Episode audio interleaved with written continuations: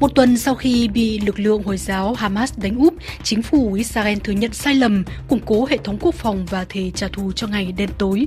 Thưa quý thính giả, trên đây là chủ đề chính của tạp chí Thế giới đó đây tuần này. Lực lượng Hồi giáo Palestine Hamas đã khai thác thành công điểm yếu của vòng sắt, hệ thống phòng không nổi tiếng của Israel được cho là có thể phá hủy đến 97% tên lửa.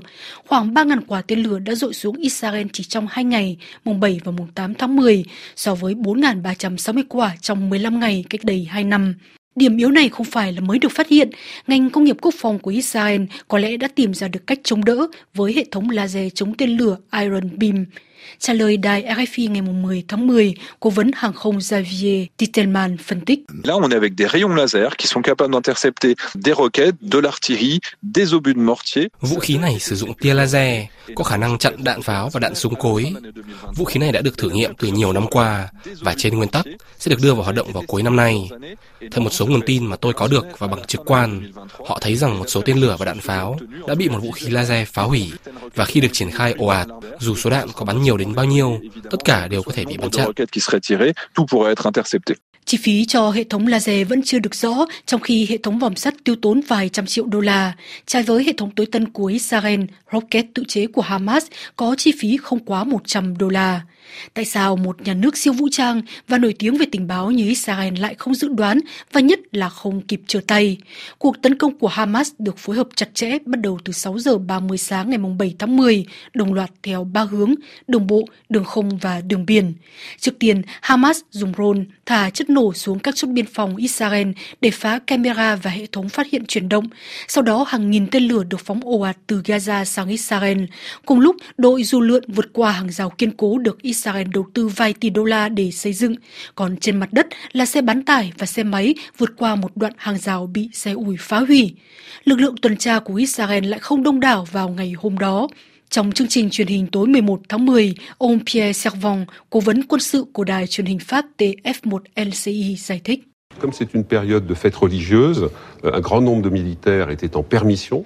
Vì lúc đó là dịp lễ tôn giáo nên có nhiều quân nhân được nghỉ phép. Một số khác trước đó đã được điều đến vùng Cisjordani để xử lý các vụ rối loạn. Thời gian tập hợp các đội quân tản mát khắp nơi đã tạo điều kiện cho lực lượng khủng bố Hamas có thời gian đáng kể. Phải mất 5 ngày sau khi Hamas tấn công đẫm máu, vài nghìn người chết ở cả hai phía, Israel mới thành lập được chính phủ đoàn kết và hội đồng chiến tranh. Ngày 13 tháng 10, thông tin viên RFI Michel Pol tại Jerusalem cho biết sai lầm của chính phủ bắt đầu bị báo chí Israel công kích. Les médias en Israël publient une série d'informations sur les événements de samedi dernier. Truyền thông Israel công bố một loạt thông tin về những sự kiện hôm thứ Bảy, 7 tháng 10 vừa qua. Trong đêm trước khi xảy ra cuộc tấn công, Tình báo quân sự biết rõ các hoạt động dọc biên giới với Gaza. Họ đã cử một đội can thiệp đến đó. Những người thân cận với ông Netanyahu khẳng định chỉ một phút trước khi cuộc tấn công bắt đầu thì Thủ tướng mới được thông báo, chính xác là vào lúc 6 giờ 29 sáng hôm đó. Hiện giờ cả phía chính trị gia và quân sự đổ lỗi cho nhau về thất bại khủng khiếp này. Tham mưu trưởng thừa nhận một sai lầm nghiêm trọng, nhưng khẳng định không phải là lúc để nhắc đến. Nhiều bộ trưởng cũng thừa nhận trách nhiệm của chính phủ, còn Bộ trưởng Thông tin không chừng chần chừ đã từ chức đêm qua pas attendu. Elle a présenté la nuit dernière sa démission. Đối với Tổng thống Volodymyr Zelensky, cuộc xung đột Israel-Hamas và chiến tranh ở Ukraine có một điểm chung, đó là Nga. Trong buổi phỏng vấn với đài truyền hình Pháp France 2 tối mùng 10 tháng 10, nguyên thủ Ukraine cáo buộc chính quyền Moscow ủng hộ phong trào Hamas tiến hành khủng bố Israel. Là khách mời đặc biệt trong cuộc họp của Ngoại trưởng các nước thành viên Liên minh quân sự Bắc Đại Tây Dương NATO hôm 11 tháng 10, ông Zelensky đã kêu gọi các nhà lãnh đạo phương Tây đến Israel để ủng hộ người dân, đồng thời lưu ý rằng chiến tranh vẫn tiếp diễn ở Ukraine. Theo chuyên gia hàng không Javier Tintelman, khi trả lời đài RFI, thì dường như một số khả năng quân sự được phát triển trên mặt trận Ukraine, ví dụ như là drone thả bom đã được lực lượng vũ trang Hamas sử dụng. Người ta biết là vào lúc đầu cuộc xung đột, có nhiều thành viên của các nhóm thanh chiến Hồi giáo cùng với người Syria gia nhập quân đội Nga để có thể tham chiến chống Ukraine. Nhưng thực ra, không thấy ai trên trận địa Vì vậy người ta ngờ rằng dù là những người đó, kể cả thành viên lực lượng Fatah như họ tự nhận, đã đến Ukraine nhưng không thấy họ tham chiến, nên có thể là họ đã huấn luyện một số phương pháp như sử dụng các loại drone nhỏ thả bom. Dĩ nhiên là có các chương trình huấn luyện diễn tập được tổ chức ở bên ngoài, nhưng bàn tay của Nga chia ra với Hamas là chuyện rõ ràng từ lâu với các loại vũ khí, kể cả tên lửa chống tăng 100% Nga nằm trong tay Hamas từ 10 năm nay, cũng như nhiều công nghệ, đạn pháo, drone đang được sử dụng công khai. Rõ ràng là hiện giờ, rất nhiều người hướng sang Nga do những gì đang xảy ra, bởi vì gây bất ổn trong vùng Trung Đông là ý đồ của Nga, để phương Tây chuyển hướng viện trợ sang Israel thay vì tới Ukraine.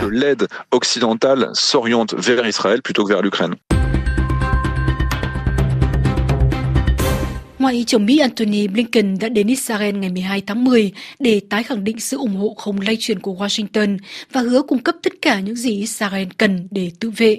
Ngoài cung cấp đạn dược, Mỹ điều tàu sân bay Eisenhower đến Đông Địa Trung Hải để yểm trợ cho đồng minh lịch sử.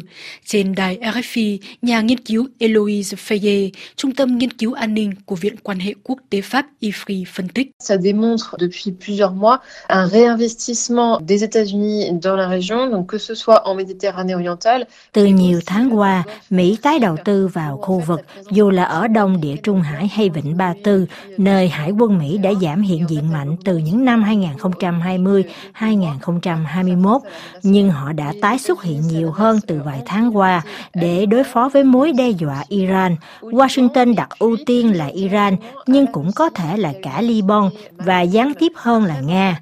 Nga có nhiều hoạt động hàng hải ở Đông Địa Trung Hải, không ủng hộ ra mặt lực lượng Hamas và thậm chí đôi khi tỏ ra khá gần gũi với Israel nhưng Nga cũng có thể tận dụng tình hình hiện nay để tiến hành những chiến dịch riêng của họ ở Đông Địa Trung Hải. Vì vậy, khi điều đội tàu sân bay tác chiến đến, Mỹ thể hiện rằng khu vực này không được trở thành nơi trú ẩn cho kẻ thù của Israel và Hoa Kỳ. montre bien que cet endroit ne doit pas devenir un sanctuaire pour les adversaires d'Israël et des États-Unis. Hoa Kỳ cũng như nhiều nước phương Tây tuyên bố Israel có quyền đáp trả các vụ tấn công đẫm máu của Hamas, đồng thời lưu ý đến số phận của thường dân Palestine. Ngày 13 tháng 10, Israel ra lệnh cho người dân Palestine ở Gaza có 24 tiếng để di tản xuống phía Nam, có thể là để chuẩn bị mở chiến dịch đổ bộ để báo thù cho ngày đen tối, trong khi đã liên tục oanh kích Gaza trong những ngày vừa qua. Rawan Sawa, 28 tuổi, sống ở miền trung Gaza, có nhiều người thân chết trong trận oanh kích của Israel đêm 11 tháng 10. Trên đài RFI ngày hôm sau, cô kêu gọi phải ngừng ngày cơn ác mộng này.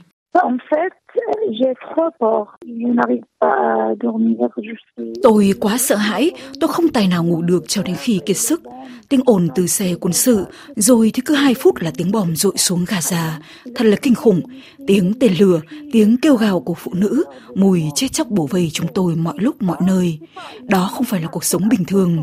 Cứ thử hình dung cảnh một người lúc bị tra tấn, lúc bị mất một phần cơ thể, hay một người thân trong gia đình mất, hoặc cứ hình dung ra cảnh một người cận kề với cái chết mà xem. Đây là cuộc tấn công gây thương vong nhất từ trước tới giờ. Phải ngừng ngay cơn ác mộng này. Đây thực sự là một địa ngục. Một tuần trôi qua, số phận của những người bị Hamas bắt cóc mang về Gaza, trong đó có ít nhất 20 quốc tịch khác nhau vẫn chưa rõ. Israel tuyên bố không đàm phán với Hamas mà sẽ xóa sổ lực lượng này dù hàng trăm con tin vẫn nằm trong tay lực lượng bị Israel coi là khủng bố. Một số nhà nước Ả Rập tuyên bố sẵn sàng đứng ra đàm phán với Hamas. Trong khi đó, nhiều gia đình song tịch Pháp-Israel có người thân bị bắt cóc đã kêu gọi Tổng thống Pháp Emmanuel Macron hỗ trợ. Chị gái của Samuel Ben David Naga là Celine, 32 tuổi, có con mới 6 tháng, mất tích khi đến buổi hòa nhạc ngoài trời ở miền nam Israel hôm 7 tháng 10, nơi quân Hamas bất ngờ tấn công sát hại và bắt cóc nhiều người. Samuel Ben David Naga kể lại. L'histoire de Céline Elle est partie à cette fête. Alors, euh, elle est partie avec une bonne copine, elle et son mari à sa copine. Ils sont partis. Celine đến lễ hội âm nhạc đó cùng với cặp vợ chồng bạn thân. Vào khoảng 6 giờ 30, tên lửa bắt đầu bắn sang. Họ quay xe, Celine gọi điện cho chồng và bảo sẽ về nhà. Nhưng trên đường về, vì có quá nhiều tên lửa nên họ phải dừng lại. Chị ấy lại gọi điện cho chồng, sau đó bảo, à, có quân nhân đến giúp tụi em rồi nhưng thực ra không phải là lính Israel mà là những kẻ tàn bạo và từ đó chúng tôi không có tin tức của chị, chúng tôi vẫn ngóng tin. Et en fait, c'est pas les soldats qui sont venus l'aider, c'est ces barbares qui sont venus, ils sont arrivés et depuis on n'a plus de nouvelles. Để trừng phạt Hamas, Israel, nhà cung ứng năng lượng cho Gaza đã phong tỏa khu vực này từ ngày 7 tháng 10. Nhiều nước cũng thông báo đình chỉ viện trợ, trong khi 80% người dân Gaza trên tổng số hơn 2 triệu dân phụ thuộc vào nguồn viện trợ quốc tế không điện, không nước, lương thực cạn dần, Liên Hiệp Quốc cảnh báo nguy cơ người dân Palestine chịu nạn đói. Trước khi Hamas tấn công Israel, tỷ lệ thất nghiệp ở Gaza đã rất cao, nghèo đói hoành hành. Trả lời đài RFI, kinh tế gia Israel Jacques Bendelak, chuyên gia về nền kinh tế Israel và các vùng lãnh thổ Palestine giải thích. L'agriculture principalement, hein, quand une grande partie de la production est exportée vers Israël. Kinh tế của Gaza chủ yếu dựa vào nông nghiệp, phần lớn nông phẩm được xuất sang Israel cũng như một phần sản phẩm công nghiệp như đồ gỗ hoặc một số sản phẩm nhỏ kiểu như vậy. Đó là một nền kinh tế phụ thuộc hoàn toàn vào Israel và viện trợ quốc tế. Cách đây không lâu có đến 20.000 công nhân từ Gaza đến Israel làm việc. Việc này giúp họ có nguồn thu khoảng 50 triệu đô la hàng tháng.